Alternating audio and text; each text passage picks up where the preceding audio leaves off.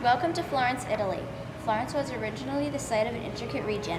The city is world famous for Gothic and Renaissance buildings, art galleries, museums, and parks. Italy was founded in 1464. The country of Italy is an independent nation of southern Europe. Italy is actually one large mass of land and two small islands. Today we'll be looking at the Uffizi Gallery. Uffizi Museum was built in 1581. Under the command of Grandma Francesco di Medici. Uffizi Museum is one of the oldest museums in the Western Hemisphere. It was commissioned in 1560. There are some works of art from the 14th and 15th century. Pendolfini Casa di Estate has been in the museum for over 70 years. Let's begin our tour. Walk to the second grade hallway. Look at the first bulletin board on the left, pumpkin paintings. A still life of two pumpkins was established by tracing oval templates of two different sizes. The artist was Paul Cezanne. He was French. The still life of apples was painted in 1890. We will now move on to the next bulletin board on the left to see Winterlandscape College. Wallpaper was cut or torn, glued to the bottom of blue or gray pieces of paper. Other objects were cut from the coloring construction paper, glued onto the top of the white paper snow. The artist's name was Grandma Moses. We will now move on to the next bulletin board on the left, neon curve design. Students traced French curves in an overlapping arrangement to establish the basis for an optical art design. Using neon markers and various line patterns, each individual space within the design was filled in.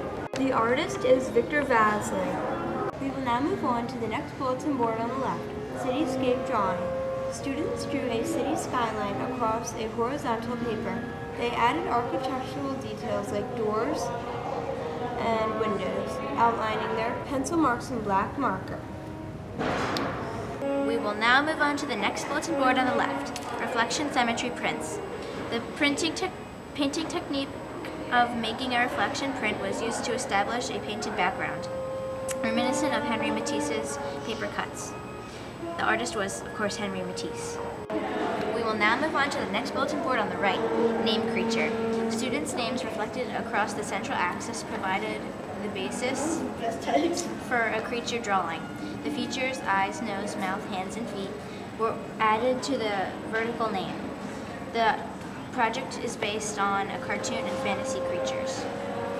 We will now move on to the next bulletin board on the right, leaf drawing.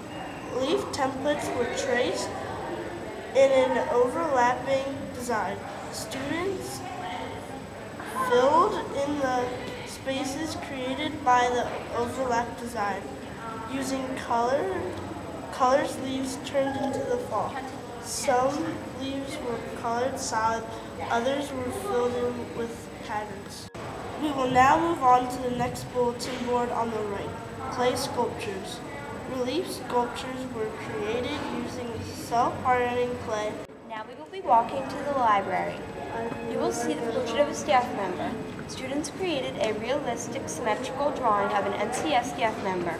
The artist was many class students. This webcast was brought to you by Megan, Caitlin, Dakota, and Emily from Mrs. Devine's Social Studies 7th period class.